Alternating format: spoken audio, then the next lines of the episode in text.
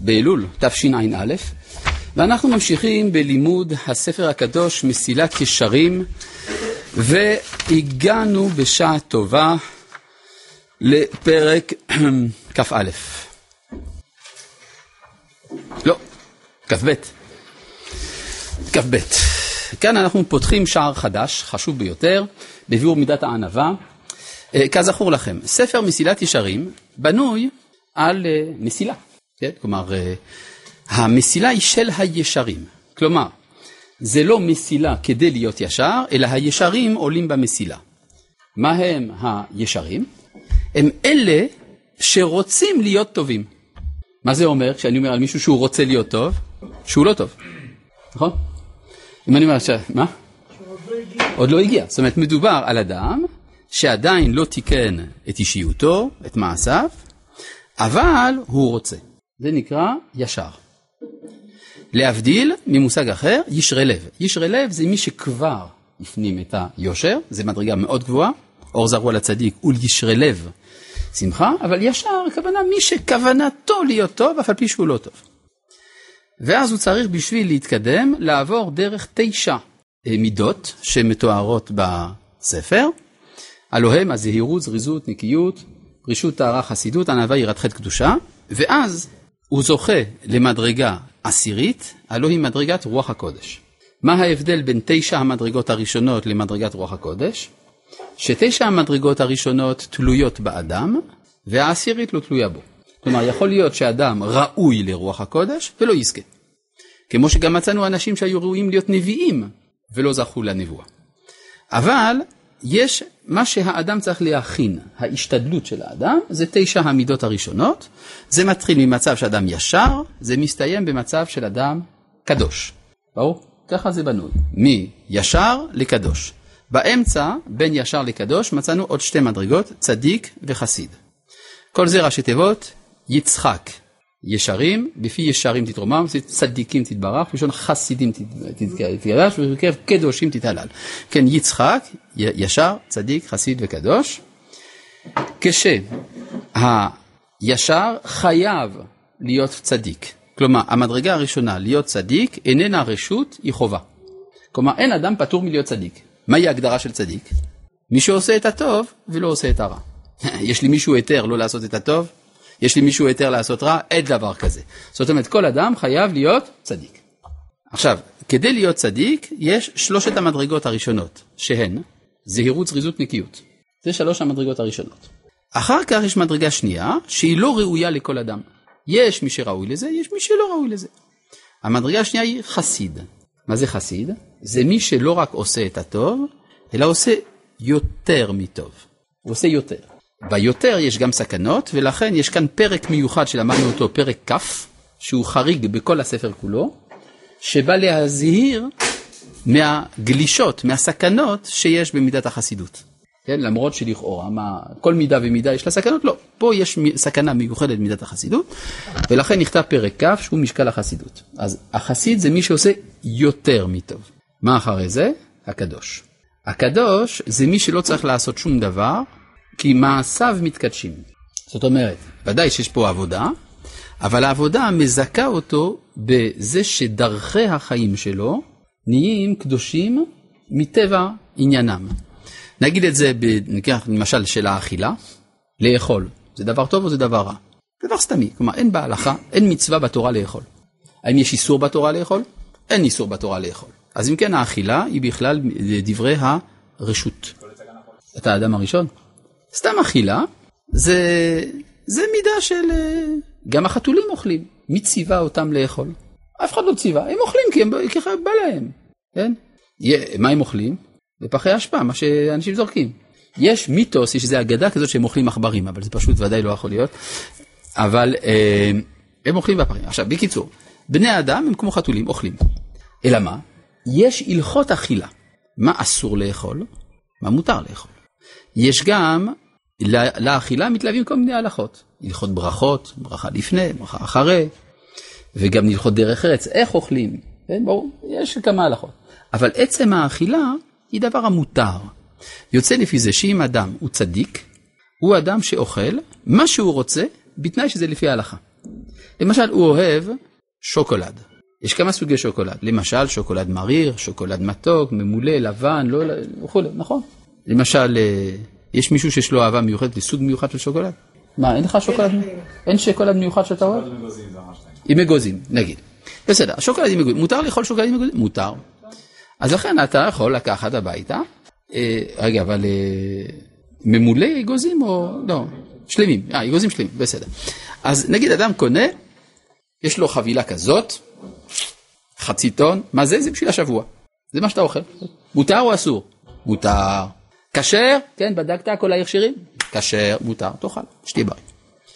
אבל החסיד, הוא נמנע מאכילת השוקולד, במקום זה הוא אוכל לחם. למה? אה, מספיק לי, לא צריך יותר מזה. מה, זה יהיה מתוק? שטויות, אוי למוזה. כן, לא צריך. זה החסיד. כלומר, הוא אוכל פחות. מה עם הקדוש? הוא אוכל, חבל על הזמן, המון שוקולד. למה? כי הוא קדוש. כיוון שהוא קדוש, אז אכילתו בקדושה. אז הכל מתעלה על ידי זה. על ידי זה. ברור. עכשיו, אם כן, מדובר בשלוש מדרגות. ישר, זה ארבע מדרגות. ישר, צדיק, שלוש מדרגות, שלוש מידות ראשונות, חסיד, אז זה קדוש. מהן שלושת המידות של החסיד? פרישות, טהרה וחסידות. מהן שלושת המידות של הקדוש? ענווה, יראת חטא, קדושה. אז אנחנו פותחים היום את השלשה האחרונה, השלשה של, ה, של, הענב, של הקדושה, שמתחילה בענווה, יראת חטא וקדושה. מה מאפיין, מהו ההבדל בין החסידות לבין הקדושה מבחינת קניין המידות? כאן נקודה מאוד חשובה. אי אפשר להגיע לקדושה בלי דעת, דעת אלוהים. כלומר, אפשר להגיע לחסידות בלי דעת אלוהים. אלא מתוך כוונה להגיע לדעת אלוהים. כמו שהישר זה אדם שהוא עדיין לא טוב, אבל הוא רוצה להיות טוב. גם החסיד זה אדם שעוד לא יודע, אין לו דעת אלוהים שלמה, אבל הוא רוצה דעת אלוהים. מה שאין כן הקדוש, אם אין לו ידיעה אמיתית, אין לו דעת אלוהים, הוא לא יכול להיות קדוש. כן, בבקשה. הוא לא אמר עץ חסיד. לא עם הארץ חסיד, זאת אומרת הוא צריך ידיעת התורה. אבל אנחנו מדברים פה על ידיעה יותר עליונה, ידיעת אלוהים. כן, לא מספיק לדעת תורה, צריך לדעת את השם. כן, זה גם המהר"ל מפראג שואל שאלה, אה, האם אין מצוות עשה מהתורה על פי הרמב"ן לאכול? לא. אה, עכשיו, יש ב... התחלתי להגיד לפני שהוא הפריע לי? אה, מה זה היה? על פי המהר"ל מפראג, כן. המהר"ל מפראג בהקדמת תפארת ישראל, הוא שואל שאלה, אם הוא, לא, אם הוא לא היה שואל אותה, לא הייתי שואל אותה, אבל הוא שואל. הוא שואל, מדוע תלמידי חכמים לא אוהבים את השם? את השם. ככה הוא שואל, בהקדמת תפארת ישראל לקראת הסוף, שם הוא שואל, מדוע תלמידי חכמים לא אוהבים את השם? ככה הוא שואל. ואז הוא עונה, בגלל שהם אוהבים את התורה, אז אין להם זמן לאהוב את השם. ככה הוא אומר, כן? כי הוא אומר, כי לא תהיה האהבה לשניים. האדם אוהב, אז הוא אוהב, הוא ממוקד באהבה, אז הוא אוהב את התורה, איך יש לו זמן לאהוב את השם? הוא אומר שזאת משמעות דברי הגמרא, ש... תלמידי, היה חורבן בגלל ש... מדוע אין תלמידי חכמים מצויים שיצאו ביניהם תלמידי חכמים? מפני שאינם מברכים בתורה תחילה. מה זה מברכים בתורה? מהי ברכת התורה? ברוך אתה השם, נותן התורה, נכון? אז תלמידי חכמים, הם שוכחים לברך. עכשיו, אומר המהר"ל, זה לא שלא מברכים, הם דתיים הרי, אז הם מברכים. אבל לא מתכוונים בכלל למה שהם אומרים. כי מה זה ברוך אתה השם נותן התורה? זה בא לומר שהערך של התורה זה בגלל שהיא מאת השם. ואילו תלמידי חכמים הם אוהבים את התורה כי חביבה החוכמה על לומדיה. הם אינטלקטואלים, פילוסופים אפשר לומר, כן? כלומר, הם אוהבים, זה כזה נחמד לימוד התורה. וואו, איזה חוכמה, קושייה, תירוץ, הבחנות, משהו מדהים. זה חכם כל כך. אז איפה הקדוש ברוך הוא בזה? אוי, באמת, שכחתי. ברוך אתה השם נותן התורה. כלומר, התורה צריכה להיות חביבה על לומדיה לא מצד חוכמתה, אלא מצד שהיא מאת השם. אבל איך אני יכול לדעת שהיא מאת השם, אם אני לא יודע את השם? וזו ההבחנה בין החסיד לבין הקדוש. שהחסיד הוא יודע את התורה, לא עם הארץ חסיד. הקדוש יודע את השם, ומתוך כך יודע גם את התורה. לא, זה מדרגה אחרת, לכן צריך גם לימוד. אדם שלא למד דעת אלוהים, לא יכול להגיע לקדושה. כן, בבקשה. אפשר בכלל להגיע לתורה לידיעה גדולה בלי, אה, בלי העניין הזה של, ה, של ה- את השם, כי יש תמיד את את המשל הזה על החכם, הפילוסוף היווני, שהוא לימד אה, מתמטיקה, ואז הוא אמר, אני צריך להיות פה משולש? אומרים שבתורה זה לא יכול להיות ככה, כי אתה חייב להיות כאילו גם זה וגם זה, שאי אפשר ללמוד את זה במנותק, אקדמית, רק לגבי החוכמה. אני מבין. אתה לא צודק לחלוטין. כדי שתורה תהיה תורה, היא צריכה להיות מתוך יראת שמיים. אבל, מצאנו אנשים שלומדים תורה בלי יראת שמיים. מצליחים לדעת, ודאי, אפשר. אם אני רוצה, הרי מה זה התורה? זה מידע. יש לך ספרייה. קח, הנה, יש לך פה ספרייה, כל מה שיהיה כתוב מפה עד פה, תלמד. אני אצליח להבין את זה אם לא יהיה זה? אתה לא תכוון לאמיתתה של תורה, אבל את התורה אתה תדע. ודאי, כי יש הבדל בין התורה לבין כוונת התורה. אפשר לנתק את התורה מכוונותיה. כמו שלמשל, הרבה פעמים אנשים אומרים, מה, זה כתוב בשולחן ערוך? דרך ארץ. לא כתוב בשולחן ערוך. או למשל, הרתיעה הבלתי רציונלית שיש אצל לומדי התורה מטעמי מצוות. אז יש תירוצים, למה לא לעסוק בטעמי מצוות? כי אם אני אלמד את טעמי המצוות, אני אקיים רק אם אני מבין. זה לא נכון, זה לא קשור לעניין. אתה מקיים בגלל שהשם ציווה, אבל אתה רוצה להבין מה הוא ציווה. אבל הרתיעה הזאת, שלא להתעסק בלימודי אמונה, כל מה שאנחנו עושים פה בכיתת אמונה, זה תעזוב, זה לא, זה בזבוז זמן, ביטול תורה. כן? ביטול תורה לדעת את השם. משהו כזה. אז זה אפשר בהחלט, זה לצערנו קיים. טוב, יש פה שאלה. מספרים שהרב צבי יהודה היה אוכל רק מצות ודבש. האם משום שלא הגיע למדרגת הקדושה? קודם כל, מצות ודבש זה מאוד טעים. אגב, אני ראיתי אותו שותה תה עם חלב. וגם ראיתי אותו אוכל יוגורט עם סוכר, אני ראיתי את זה. ואני ראיתי אותו גם בסעודת מצווה אוכל עוף שלם, כמעט, עם האצבעות. כן, אבל זאת לא הנקודה. הנקודה היא שהרב ציודה היה אוכל מעט, כי זה לא עניין אותו. כלומר, אני לא חייב להרוג את עצמי על אוכל. הוא כל הזמן עסק בדברים אחרים, אז הוא לא... אז הוא שם לב, לא שם לב. פעם מיש... היה מישהו שהיה פעם אה, מכין לו אוכל, עם הרבה מאוד תשומת לב. יום אחד הרב ציודה אמר לו, אתה חושב שאכפת לי מהאוכל שלך? הוא נפגע. טוב, בסדר, אה, אתה צריך לפייס אותו, אבל זה, הוא כאילו לא שייך לזה, זה לא... לא שהוא רצה להצטער, שלא שהוא מאוד אהב אה, שוקולד, והוא דווקא עבד על עצמו שלא לאכול. לא, אז הוא לא... אגב, אותו דבר אצל הרב ציודה לגבי לימוד בספרים. פעם אחת, זה סיפור ידוע.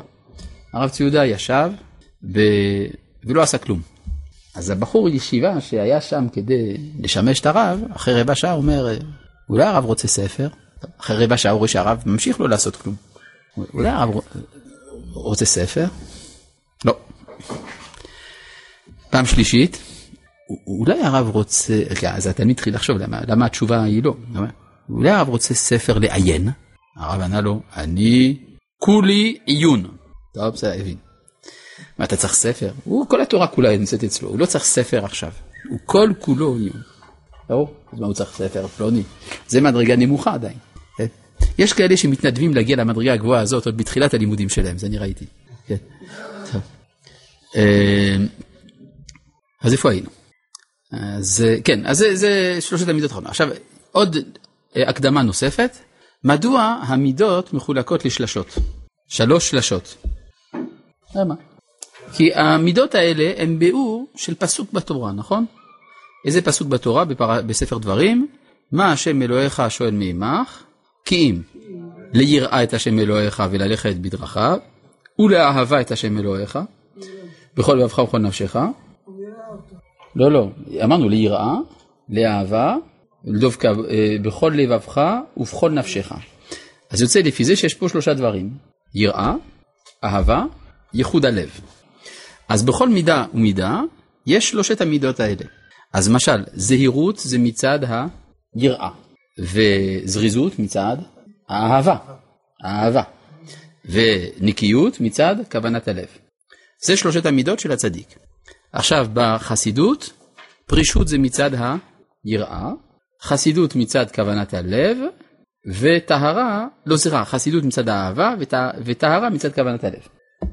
איך זה מסודר בשלושת המידות האחרונות? ענווה, יראת חטא, קדושה. ענווה זה מצד היראה. יראת חטא זה מצד האהבה. קדושה מצד כוונת הלב. בסדר? מה מטעה פה? שהב... שהביטוי שמכוון לאהבה נקרא יראת חטא, נכון? אנחנו נלמד את היראת חטא ונראה שהוא מתכוון לאהבה. בסדר? אז הענווה, זה אפשר לומר, זה הקצה של היראה בצורתה היותר מזוככת ושלמה. אחרי כל ההקדמות האלה, אנחנו, מה? אתה שואל, מה עם שמחה? שאלתך בנויה על דברי הכוזרי. שהכוזרי אומר במאמר שלישי, ששלושת שורשי עבודת השם הם אהבה, יראה ושמחה. נכון? אז איפה הוא שם את זה? יש... כן, אבל בסדר, זה שהשמחה היא חשובה זה כן, אבל זה שהיא אחד משלושת העמודים, זה רבי יהודה הלוי. עכשיו אתה שואל אם כן, איפה רמח"ל שם את השמחה מבין שלושת העמודים? שתי אפשרויות, או שהוא לא שם, או שהוא שם והכוונה לכוונת הלב. בסדר? טוב, אחרי כל ההקדמות החשובות האלה, אנחנו יכולים לגשת לפרק כ"ב, בביאור מידת הענווה. הנה, כבר דיברנו למעלה מגנות הגאווה, מה זה למעלה? איפה? במידת הנקיות. וכבר אז שאלנו שאלה מאוד, שיכולה, הסידור של, ה, של המידות פה ברמח"ל לא מובן. נגד הגאווה הוא מדבר כבר בשלבים הראשונים, אבל בעד הענווה רק בשלבים מאוחרים. אם כן, רואים ששלילת הגאווה זה עוד לא הענווה. זה שני תחומים שונים, למרות שלכאורה הם הניגודים. והכיצד? הגאווה היא דבר רע. אז ברור שהיא דבר מאוס, מתועב. ולכן ברור שראוי להרחיק את הגאווה כבר בשלבים הראשונים. שאם לא כן האדם, ש... האדם שעדיין יש לו גאווה, אז הוא לא יכול להיות צדיק. יש לו גאווה. גאווה זה סוג של שטות, של גסות רוח, של, של, של טיפשות. בקיצור, אי אפשר. אדם עם גאווה, איך יכול לחיות? אבל הענווה זה משהו הרבה יותר עמוק. כי כדי להיות ענב צריך להיות ענב כלפי מישהו. כדי להיות גאה, אני צריך להיות גאה כלפי עצמי. הנה, עצמי זמין, אני זמין לעצמי. אז לכן זה קל לי להיות בעל גאווה. אני זוכר את עצמי, מה לגאווה? אבל ענווה צריך להיות ענב כלפי מישהו. אם אתה לא יודע מי הוא זה שאתה ענב כלפיו, איזה מין ענווה זאת? אין פה ענווה, מובן? לכן, רק אם אני... ועכשיו, הענווה של האדם צריכה להיות לפני מי? באמת? לפני מי צריכה להיות הענווה? לפני הקדוש ברוך הוא. יפה. אז אני צריך קודם כל לדעת מי הוא. כל זמן שלא עברתי את כל שלבי החסידות, אני לא יכול לדעת מי השם. ולכן אין ענווה עד השלבים האחרונים. מובן? נפקא מינא למה? היה יהודי אחד, דיברנו על זה פעם, היה יהודי אחד באמסטרדם שהסתבך קצת עם הרבנים, התחיל לכתוב דברים נגדם. ובין הדברים שהוא כתב, הוא כתב ספר בשם אתיקה. מה זה אתיקה? מוסר, אתם רואים? אגב, איפה הרמח"ל כתב את הספר שלו מסיעת ישרים? אתם יודעים איפה? באמסטרדם גם כן. זה לעומת זה עשה אלוהים. רמח"ל כותב את מסיעת ישרים, באותו זמן שפינוזה כותב את האתיקה. כן, מה אתה רוצה? שפינוזה? שפינוזה היה לפני. היה בסביבות שנת 1600 אה, באזור, משהו כזה. רמח"ל זה 1740 באזור הזה. יש איזה הפרש. על כל פנים, אה, בספר האתיקה, כותב אותו יהודי מאמסטרדם, הוא כותב שהגאווה זה שטות. זה לא טוב גאווה. אחר כך הוא כותב על מידת הענווה, שזה גם מידה רעה. ככה הוא כותב, שהענווה היא מידה רעה, בגלל שהיא ביטוי לחולשה של הנפש. וכל חולשה היא דבר רע, כי זה פגיעה בעצם של האדם. והוא מוסיף, ואף על פי כן, ראוי להמשיך לחנך את ההמון לזה שהענווה היא מידה טובה, כדי שהם לא יפגעו בחכמים. כלומר זה אינטרס של החכמים להמשיך לשקר לציבור, לספר להם שהענווה זה דבר טוב, כי ככה לפחות הם לא יטרפו את החכמים, שהוא שם את עצמו ביניהם, בסדר? אבל מצד האמת הוא אומר הענווה היא מידה רעה. עכשיו למרות שהוא אמר שגם הגאווה היא מידה רעה. עכשיו אני רוצה להבין מה הביא אותו למחשבה הזאת. מה? זה גם מובן, כל עוד אין לו משהו אמונה לחיבור להשם, אז הענווה... יפה, אין לו כלפי מי להיות ענב לשפינוזה. הרי הוא מזהה את הטבע עם האלוהים, את אלוהים עם הטבע יותר נכון. אין לו אלוהות, מה שנקרא נבדלת, טרנסצנדנטית. כלפיה הוא יכול להתבטל. לכן הענווה היא סוג של חולשה מבחינתו. לכן אתם רואים פה שיש קשר מהותי בין עולם האמונות לבין המידות. מידת הענווה היא אפשרית רק למי שיודע את הנבדלות של האלוהות. ולכן זה בא כל כך מאוחר. עד כאן מובן? בסדר, בבקשה. מה? אה, אתה אומר, גאווה, אני אומר, אני מתגאה, איזה יופי, הבן שלי, כל... כמו שמשל בקולה של אימא, תמיד מראיינים רק את ההורים של החיילים הכי טובים. שמת לב לזה? תמיד, כן, אני ממש גאה בו, הבן שלי, כל הכבוד, משהו, תמיד, תמיד כאלה. מה עם החיילים הלא טובים? אז אה, אז אתה שואל באמת מה זה שאדם נגיד גאה, זה שוב, זה השאלה, זה השאלה בפרשת עקב, שאדם יש לו הרבה דברים, כסף, זהב, בנים וכולי, ורם לבבך. אז מה, אדם צריך לא לשים לב לזה? הרי כתוב, ואמרת, כוחי ועוצם ידי עשה לי את החיל הזה. אם כן זה מצווה.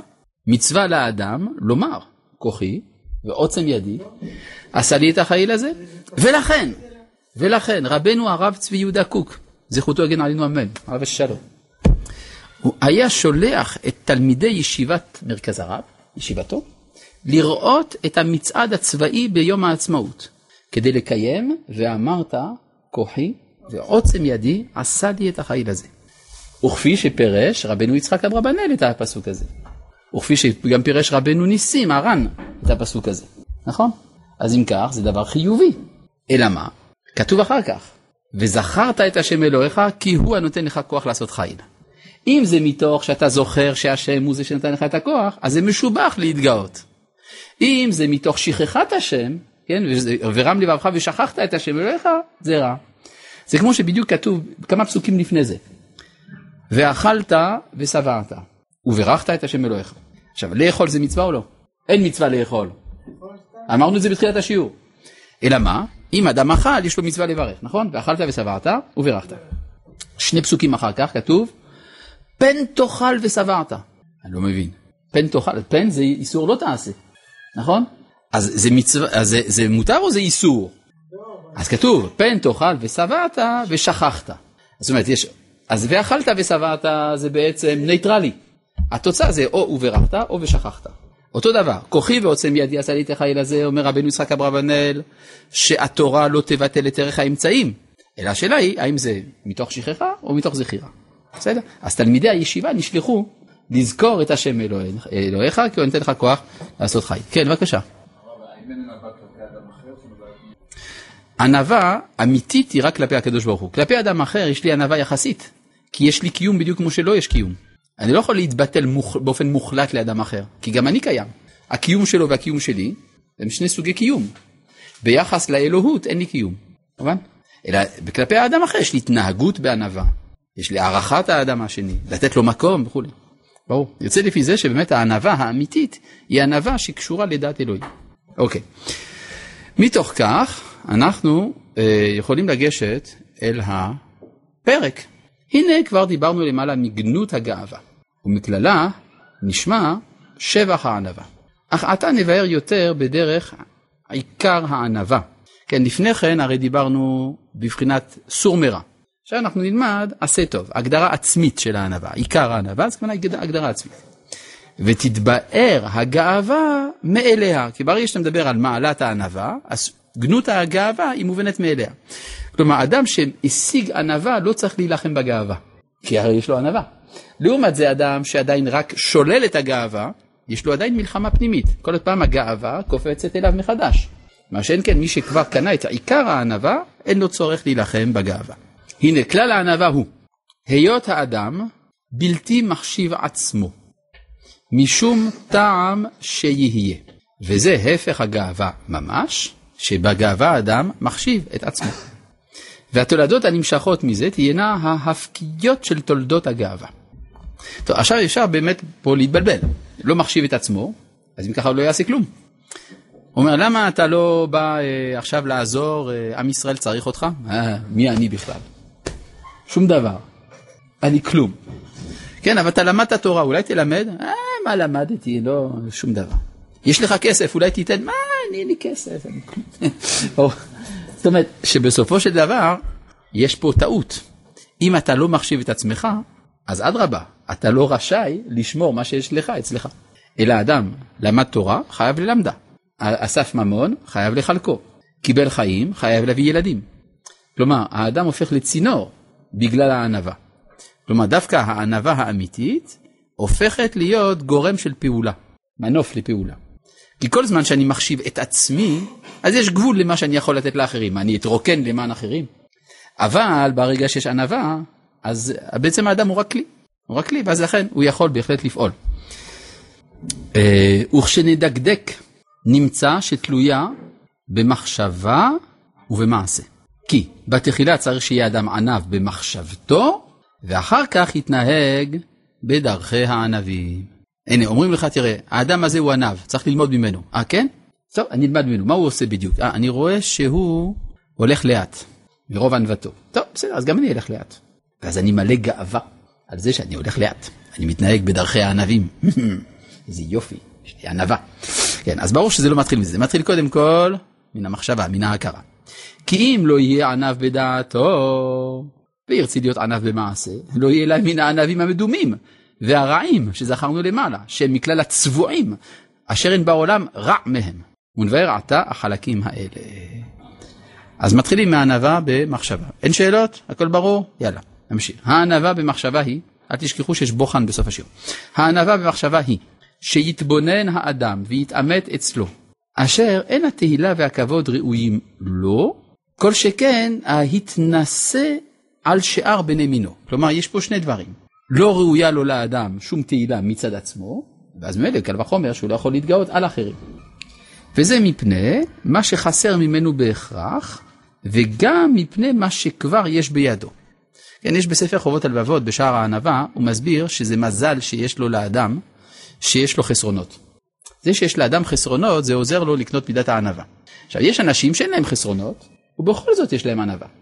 אבל, הוא אומר, רוב בני אדם, ברוך השם, לא צריכים להגיע לזה שהם יעבדו על הענווה באופן עצמי, הרי זה שכל אדם, כל אחד מאיתנו יש לו משהו להתבייש ממנו, איזה חיסרון, מש, איזה מעלה שהוא לא הצליח לקנות, איזה כישרון שאין לו, וכדומה, אז לכן, זה קל, זה עוזר לענווה, למרות שזה לא הענווה העצמית, אבל זה טוב, זה עוזר. מפני מה שחסר ממנו פשוט הוא. כי אפשר לאדם באיזה מדרגה שיהיה מן השלמות שלא יהיו בו חסרונות רבים. מאיפה החסרונות? או מצד טבעו, כן? כלומר, יש אדם, הוא רוצה להיות אה, שחקן כדורסל, אבל הוא בגובה מטר חמישים, קצת קשה, כן? מצד טבעו. או מצד משפחתו וקרוביו, הוא בסדר, אבל איזה משפחה שלו, כן? זה כמו שבהלוויה של הגנב, מה יגידו? אז אחד מספיד אומר, אני הכרתי את אבא שלו, היה גנב יותר גדול ממנו. כן, כן. או מצד מקרים שקרו לו, הוא דווקא בסדר, משפחתו בסדר, אין לו בעיות מצד הטבע, אבל הוא עשה הרבה שטויות. כן? או מצד מעשיו, שאדם אין צדיק בארץ אשר יעשה טוב ולא יחטא. אין כל אלה, הם מומים באדם שאינם מניחים לו מקום התנשאות כלל. אפילו יהיה בעל מעלות רבות. שכולם משבחים אותו במעלות האלה, כי כבר ענייני החסרונות האלה יספיקו להחשיכם.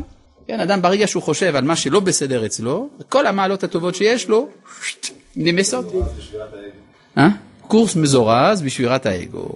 יפה, אז זה קל. כלומר, מבחינה זאת זה מסודר. כן. אה, אבל, אה, טוב, כל זה עדיין מצד החסרונות, זה עוד לא הענווה האמיתית. אבל זה כדי לרכך, מה שנקרא ריכוך ארטילרי ראשוני, שיש לאדם, צריך לשים לב שיש לו חסרונות. כן? עכשיו, כל אחד פה אולי רוצה להתנדב לספר את החסרונות שלו, לא, אל תעשו את זה, לא צריך. טוב, הנה, החוכמה היא, עכשיו, יש סיבות לגאווה, למשל זה שאדם הוא חכם. כן? הוא, מה זה חכם? כל הבחינות הוא עבר ב-100 פלוס. סופר חכם האיש הזה. הנה החוכמה היא המביאה יותר את האדם לידי התנשאות וגאווה. זה מצוי אצל אנשים שעיקר עניינם בחיים זה לימוד. זה תלמידי ישיבות, סטודנטים, אקדמאים וכדומה, אנשים שעסקם העיקרי הוא השכל. אז האנשים האלה יש להם נטייה יותר לגאווה מאחרים, כפי שמבואר גם בספר שערי קדושה לרבי חיים ויטל, שיש ארבע שורשים של המידות הרעות, כנגד ארבע יסודות אש, רוח, מים ועפר, שהמידות התלויות באש הן קשורות לשכל. ואז זה שני, שתי מידות ראשיות שקשורות לאש, הגאווה והכעס. הכעס בתור תולדה של הגאווה. מאיפה זה התחיל? מריבוי שכל. כן, יש ביטוי בגמרא, מה שנקרא ריתחא דאורייתא. ריתחא זה רתיחה של התורה. אדם למד הרבה תורה, אז זה, זה שולח ברקים לכל הכיוונים. למה? כי זה שכל. כן? אז זה נקרא ריתחא דאורייתא. אז אומר, הנה החוכמה היא המביאה יותר את האדם לידי התנשאות וגאווה, לפי שכבר היא מעלה בה שבאדם עצמו, בחלק הנכבד שלו, דהיינו השכל. כמו שהרמב"ם מסביר בסוף מורה דיווחים. שיש אנשים שרוצים בחיים שלהם להקדיש, את החיים שלהם להקדיש לעשות כסף. אומר הרמב"ם, אה, כסף. זה בשביל, אה, הרי זה דמיון, זה שטויות. הרי מה זה אומר שדבר מסוים הוא שלך? זה רק מוסכמה. כן? אתה אומר, זה שלי, ואם זה לא היה שלך, כלומר, נגיד, הנה, אני עכשיו שותה בכוס, היא לא כוס שלי, אני לא יכול לשתות בה? אני יכול. למרות שהיא לא שלי. כך שבעצם הד... הרכוש זה סוג של דמיון. אלא מה אומר הרמב"ם? יש אנשים שרוצים לא, לא את הכסף, רוצים גוף חזק. הרמב"ם, גוף חזק זה כבר יותר טוב, כי זה באמת האדם, אבל זה האדם באשר הוא בהמה. זאת אומרת, גם לבהמה יש גוף, גם לאדם יש גוף, אז כמו שהבהמה רוצה להיות בריאה, אז גם האדם רוצה להיות בריא בגופו. אז בעצם במובן הזה זאת שלמות בהמית שבאדם. אחר אומר הרמב"ם, יש כאלה שקצת יותר מתקדמים, הם רוצים להקדיש את החיים שלהם לא לשלמות הגוף ולא לשלמות הממון, אלא למידות טובות. סדר החברה. זה כבר יותר טוב מהרמב"ם, אבל זה לא האדם עצמו, כי מה יעשה האדם עם הכישרון החברתי שלו באי בודד? הוא עכשיו לבד, איזה מעל... יש לו מעלות, אבל אין לו עם מי לחלק את זה. לא, אין מי לחלוק את זה. אומר הרמב"ם, אבל יש מעלה עצמית לאדם, זה החוכמה. החוכמה זה לאדם לבדו, יהיו לך לבדיך ואין לזרים איתך, ולכן זו מעלה עצמית. שעל ידה האדם יכול גם להגיע לדעת אלוהים, לכן זה מעלה. לכן אומר לך רמח"ל, אדם שהגיע לחוכמה, זה נוגע לחלק הנכבד של האדם, לכן סכנת הגאווה יותר גדולה. כן? והנה אין לך חכם שלא יטעה ושלא יצטרך ללמוד מדברי חבריו. אה, אתה בעצם חכם. אין אדם בעולם שלא היה זקוק ללמוד ממישהו. ופעמים רבות אפילו מדברי תלמידיו. אם כן, איפה, איך יתנסה בחוכמתו. אפילו דברים חשובים ביותר בחוכמתך בעצם קנית מאחרים. אז זה בעצם לא דברי עצמך, זה דברי חבריך. כבוד הראש, מה ההבדל בין חוסר ביטחון עצמי לבין ענווה? חוסר ביטחון עצמי יכול להיות הגורם לענווה, ואם כן, האם זו מעלה? חוסר ביטחון עצמי זה סוג של גאווה. ודאי. אדם שאין לו ביטחון עצמי, אז זה סימן שהוא חושב שהקדוש ברוך הוא עשה דפקט, שעשה טעות שברא אותו. אני אומר לקדוש ברוך הוא, תשמע, אני במקומך לא הייתי בורא אותי. מי אתה בכלל כדי לבוא בטענות? הקדוש ברוך הוא ברא אותך, אז תהיה ביטחון עצמי, כי זה לא שלך, זה מת השם. זה שיש לך התעוזה לומר לקדוש ברוך הוא שהוא לא בסדר שברא אותך, זה גאווה. ברור? אז כל הסיפורים על חוסר ביטחון עצמי, הצדקה של חוסר הביטחון העצמי, צריך לזרוק לגניזה. מדוע צריך את מידת הענווה? מספיקה מידת האמת. ברגע שהאדם מכיר את עצמו באמת, לא תהיה בו גאווה, נכון? זה אותו הדבר. ענווה זה מילה אחרת בשביל אמת. ואומנם, מה?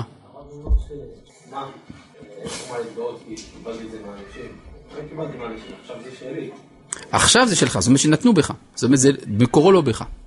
מקורה של החוכמה לא בך. נכון, אין לו מה להתגאות, בעצם אין מה להתגאות על כלום. על כל דבר, נכון, בדיוק.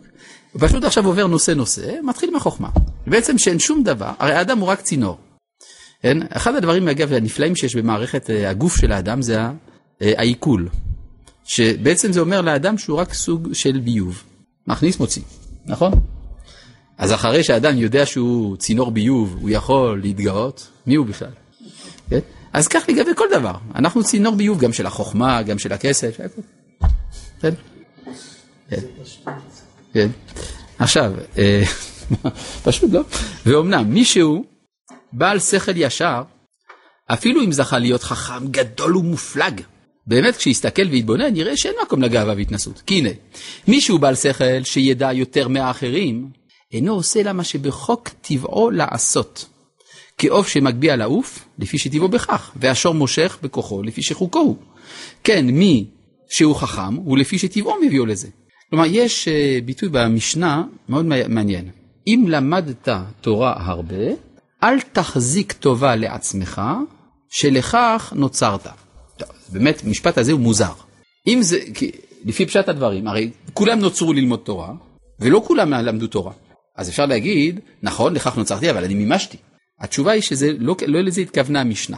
המשנה התכוונה שאם אדם למד תורה הרבה ולא מעט, הרי כל אחד חייב ללמוד קצת תורה, אבל אם אדם למד הרבה, זה סימן שלכך הוא נוצר, הוא, ולא אחר. ולכן אין לו מה להתגאות, כי הרי הוא אה, ניתן במבנה של נפשו, ניתנה במבנה של נפשו האפשרות ללמוד תורה הרבה. ולכן, הוא, אה, ולכן זה שהוא למד תורה הרבה זה בגלל שלכך הוא נוצר, לכן אין לו מה להתגאות. זה פשוט המקום ששמו אותו בו. בסדר. לכן מה שהוא אומר כאן, ואילו אז זה כמו שהעוף מגביה לעוף לפי שטבעו בחר והשור מושך בכוחו לפי שחוקו הוא, כן מי שהוא חכם הוא לפי שטבעו מביאו לזה. ואילו אותו שעכשיו אינו חכם כמוהו היה לו שכל טבעי כמוהו היה מתחכם כמו שהתחכם. אם כן אין כאן מקום להתנשא ולהתגאות. אלא אם יש בו חוכמה רבה הנה הוא מחויב ללמדה למי שצריך אליה. וכמאמר רבנו יוחנן מזכה אם למדת תורה הרבה אל תחזיק טובה לעצמך כי לכך נוצרת. זאת אומרת שדווקא הוא ולא אחר אה, נוצר לזה. אם עשיר הוא, ישמח בחלקו ועליו הוא לעזור למי שאין לו, אה, יש לך כסף, סימן שתפקידך לתת אותו. אם, מה? אבל זה סוג של דטרמיניזם לבוא ולהגיד לבן אדם שכאילו שהוא, אחרי שהוא החליט ולמד ועמל הרבה תורות, זה לא, זה לא חוכמה, כי גם ככה, אם מישהו אחר היה מקבל את השכל שלך, הוא היה לומד אותו דבר. רואים אנשים שיש להם שכל גדול, אבל שהם לא לומדים תורה. נו, אז מה? אז מראה שיש בכל זאת בסופו של דבר... מצד הבחירה. כן. מצד הבחירה. זאת אומרת שאדם יכול להגיד, הנה, יכולתי, נכון, יש לי כישרונות, הוא נתן לי, יכולתי לבחור לא לעשות. ובחרתי לעשות, אם כן מגיע לי, יישר כוח, נכון? עד כאן הקושיה. תשובה, מי נתן לי כוח הבחירה? מי שבראני נתן לי את כוח הבחירה. כך שבסופו של דבר, באופן עקיף אמנם, אבל בסופו של דבר זה מת השם. נכון? כן. מה שונה מידת הענווה ממידת הזריזות בעניין של אה, מעשים חיצוניים? זאת אומרת, הרמח"ל כן מציע במידת הזריזות לערב מעשים חיצוניים שיגיעו יביאו לזריזות, ובמידת הענווה זה דווקא שונה, זה צריך לבוא קודם כל מהפנים החוצה. אני אחזור על שאלתך. מדוע במידת הזריזות הרמח"ל כתב שאדם אפילו יכול לעשות מעשים חיצוניים של זריזות למרות שהוא עוד לא קנה את הזריזות הפנימית וההתלהטות החיצוני יוליד את ההתלהטות הפנימי ואילו בענווה הוא מזהיר שלא להתנהג בדרכי הענווה לפני שאדם קנה ענווה עצמית. עד כאן שאלתך. תשובה. משום שהזריזות שייכת למידת הצדיק, והצדיק נידון במעשה. המעשה הוא, הוא הקובע אם אתה צדיק או לא. מה שאין כן פה זה מעלה פנימית, מידת הקדוש. בסדר? אם גיבור הוא לעזור לכושלים ולהציל עשוקים, הלמה זה דומה? למשרתי הבית, שכל אחד ממונה על דבר מה, וראוי לו לעמוד במשמרתו לפי פקודתו להשלים מלאכת הבית וצרכיה. ואין בכאן מקום לגאווה לפי האמת. כלומר, בתוך הבית יש אחד שיודע לבשל, ויש אחד שיודע לצבוע את הקיר. אז זה שמבשל לא צריך להתגאות, זה התפקיד שלו. זה שיודע לצבוע את הקיר, זה התפקיד שלו. והנה, זה העיון וההתבוננות הראוי לכל איש, אשר שכלו ישר ולא מתעקש, ושיתבהר זה אצלו, אז ייקרא עניו אמיתי, שבליבו ובקרבו הוא עניו. והוא כעניין דוד, שאמר למיכל, והייתי שפל בעיניי. עכשיו שימו לב שהוא עשה פה איזה תרגיל הרמח"ל, הוא עבר בהתחלה מהענווה שבאה מפני הרגשת החסרונות, שהיא הענווה הטכנית. כן, אה, יש לי חסרונות, אז מה אני יכול לעשות? ודאי שאני מלא ענווה. אבל אחר כך הוא נכנס למשהו יותר עמוק. גם מה שיש לי זה שורש הענווה, כי מה שיש לי זה ניתן בי בשביל אחרים. אז יוצא שעברנו מהענווה החיצונית לענווה הפנימית. כן. מצד העניין יש מה להיות, לא יודע אם גאה זה הגדרה, מצד העניין יש עניין להיות גאה בבחירות הנכונות שעשית, כאילו לא צריך להתכחש, להגיד לא, זה לא, לא אני, אם אדם באמת השקיע בלימוד תורה לצורך העניין. ברור, אז מה שאתה אומר ככה, אדם צריך באיזשהו מקום להיות שמח בבחירות הטובות שהוא עשה. השאלה היא מה זה עושה אצלו. האם זה גורם לו להיווצרות של אוטונומיה של האישיות שלו, או שהוא הופך להיות לשירות של אחרים. אם זה מייצר אצלו חיזוק לאוטונומיה הנפשית, כלומר הפיכתו לנקודה בתוך הזרימה של החיים, אז זה הגאווה. אם זה הופך אותו למי שנותן לאחרים, אז זה גאווה כשרה. כתוב ויגבה ליבו בדרכי השם, נאמר ביהושפט מלך יהודה. שהייתה לו גאווה, כי הוא בעצם היה צריך לתקן את המדינה, הוא היה מלך. הוא היה צריך, אז זה הייתה לו גאווה כזאת. יש אה, דוגמה לזה במוסר אביך, הוא מביא מהגמרא, שבר אה, כפרה, אחד מהתנאים, ראו אותו נכנס לבית המדרש. אמרו לו, אה, מה אתה הולך לעשות כאן בבית המדרש? אמר להם, אני הולך ללמוד תורה מפי רבי. רבי זה רבי יהודה הנשיא. אמרו לו, וכי הגון אתה ללמוד תורה מפי רבי? זאת אומרת שהייתה כנראה טענה נגדו, אני יודע, היו לו כנראה יריבים, אויבים, לא יודע, אמרו לו, אתה הולך ללמוד תורה אצל רבי? ענה להם, וכי הגון הוא משה ללמוד מפי השכינה? מי הוא משה רבנו מפי השכינה? כלום. אף על פי כן הלך ללמוד. אז, אז, שם הרב צבי מביא את זה כדוגמה, שם ביערות, במוסר אביך, לגאווה הכרחית לפעמים. כן, שאם לא כן, האדם לא ילמד. טוב. והוא כעניין דוד שאמר למיכל, והייתי שפל בעיניי. כן, מה זה הסיפור הזה שמה שמיכל, בת שאול, הייתה אריסטוקרטית, כן? באה ממשפחה של מלך, בת של מלך. והיא רגילה שמלכים מתנהג, מתנהגים באצילות ובאיפוק. ראתה את דוד, כשמעלים את הארון, אה, מתחיל לרקוד כמו... הרי שם דוד היה חגור אפוד בד. מה אכפת לנו אפוד? אפוד זה סוג של חצאית, כן? חצאית של גברים. אז אה, כשדוד היה רוקד, אז אה, ראו לו את הרגליים, כדי לא... אז אה, אמרה, מה נכבד היום, מלך ישראל, היגלות נגלות אחד הריקים לפני אמהותיו, וזה, כל, ה, כל השפחות וכל העבדים ראו אותך ככה. אז אמר לה דוד, חי השם אשר בחר בי מבית אביך, כי ונקילותי אה, עוד והייתי שפל בעיניי וכולי, כך ראו לפני השכינה. וכתוב ביד אחרי זה, ולמיכל בת שאול לא היה לה ולד עד יום מותה. מה זה קשור שלא היה לה ולד? להגיד שהיא מרירה? לא, הכוונה היא שהיא עקרה. כלומר, יש עקרות של האריסטוקרטיה, ויש פוריות של מי שמוכן להשפיל עצמו. ואמרו זיכרונם לברכה, כמה גדולים נמוכי הרוח, שבזמן שבית המקדש קיים, אדם מקריב עולה. שכר עולה בידו. מנחה, שכר מנחה בידו.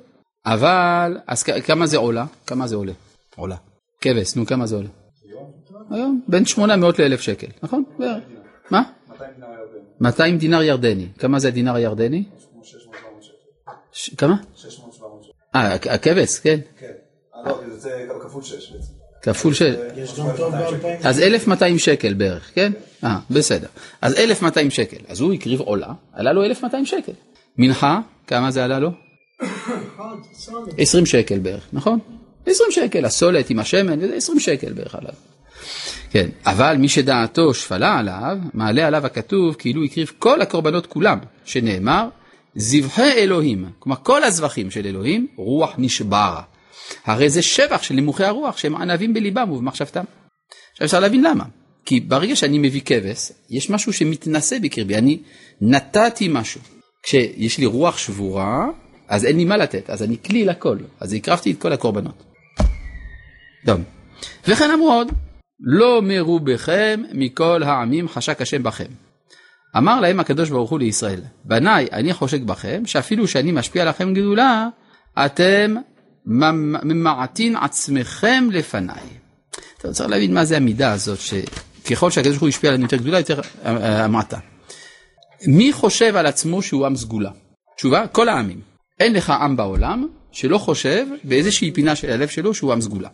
חוץ מאחד. זה שהוא באמת כזה. כן? זה מעניין מאוד, כן? תארו לעצמכם, הקדוש ברוך הוא בא לאברהם אבינו, אומר לו, אברהם, רציתי להגיד לך משהו. כן, כן, מה, מה יש לך להגיד לי הבוקר? רציתי להגיד לך שאתה הולך להקים עם סגולה. עכשיו, אברהם מגיב, אה, סוף סוף. אז זה גאווה. אבל רואים שאברהם אבינו דווקא לא רצה.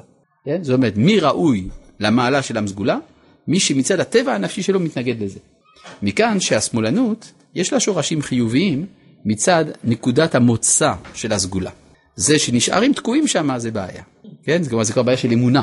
אבל צריך להבין שזה בעצם שורשו בזהות יהודית עמוקה, ואנחנו עוד נצטרך לה, להרחיב בזה בפעם הבאה, ובעצם בשנה הבאה. שלום.